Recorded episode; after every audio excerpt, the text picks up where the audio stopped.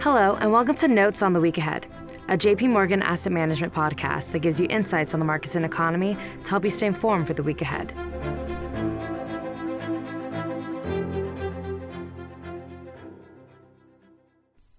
Hello, this is David Kelly.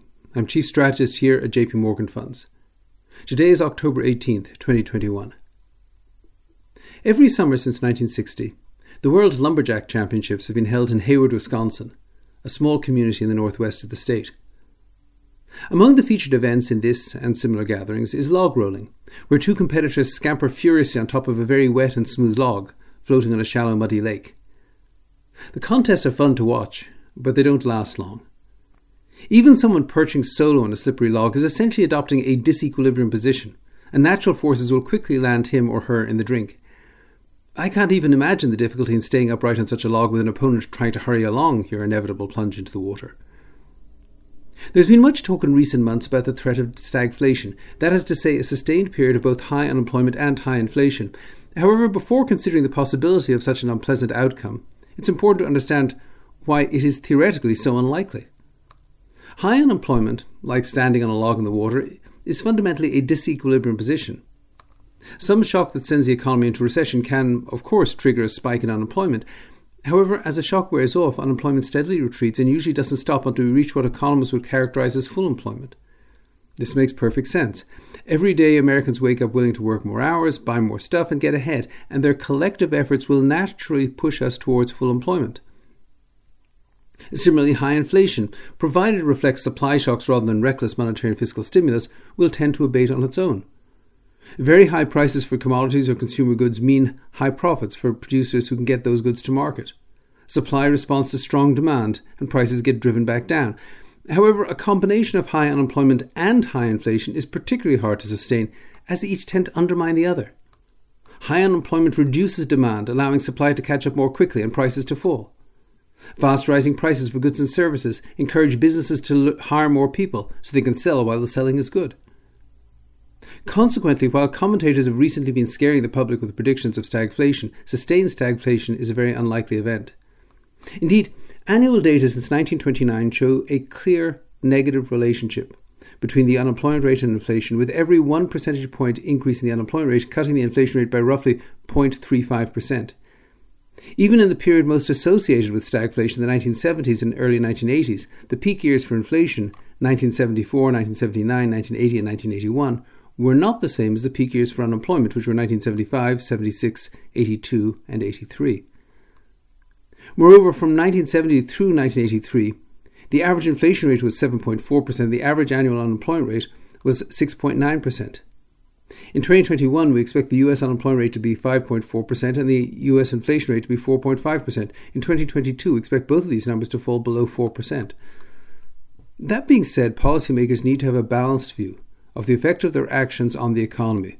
With the economy still recovering steadily from the pandemic recession, it needs less fiscal stimulus going forward than the $5.3 trillion spent over the last two years to help it out. Equally, low interest rates are continuing to encourage an unhealthy inflation in asset prices. As the economy has clearly improved, the Federal Reserve ought to gradually taper its asset purchases and begin the process of restoring real short term interest rates to normal levels. Investors should recognize that in practice, both monetary and fiscal stimulus are likely to be scaled back in the year ahead. Even if Congress succeeds in passing an infrastructure bill and a watered down reconciliation bill in the next few weeks, the federal budget deficit is likely to fall to below 5% of GDP this fiscal year, compared to over 12% of GDP in the fiscal year just ended. Moreover, the Federal Reserve seems undaunted by the third quarter slowdown and will likely look at data such as last Friday's September retail sales report as a sign that the expansion is strong enough to weather the impact of tapering bond purchases starting in mid November. All of this being said, investors should recognize that stock and bond valuations are at very high levels. Even though unemployment is likely to continue to fall, economic growth will likely slow, posing a challenge to the recent booming level of corporate profits. And even though year over year inflation is also likely to ease in the year ahead, interest rates will likely move higher, posing a threat to long duration bonds and growth stocks.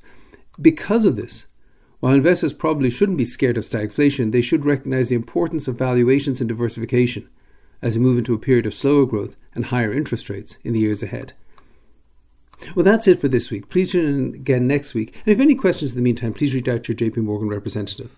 This content has been produced for information purposes only, and as such, the views contained herein are not to be taken as advice or recommendation to buy or sell any investment or interest thereto.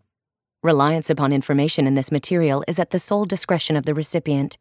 The material was prepared without regard to specific objectives, financial situation, or needs of any particular receiver. Any research in this asset has been obtained and may have been acted upon by JP Morgan Asset Management for its own purpose. The results of such research are being made available as additional information and do not necessarily reflect the views of JP Morgan Asset Management. Any forecasts, figures, opinions, statements of financial market trends, or investment techniques and strategies expressed are those of JP Morgan Asset Management unless otherwise stated as of the date of production. They are considered to be reliable at that time, but no warranty as to the accuracy and reliability or completeness in respect of any error or omission is accepted. They may be subject to change without reference or notification to you. JP Morgan Asset Management is the brand for the asset management business of JP Morgan Chase & Company and its affiliates worldwide. JP Morgan Distribution Services Incorporated.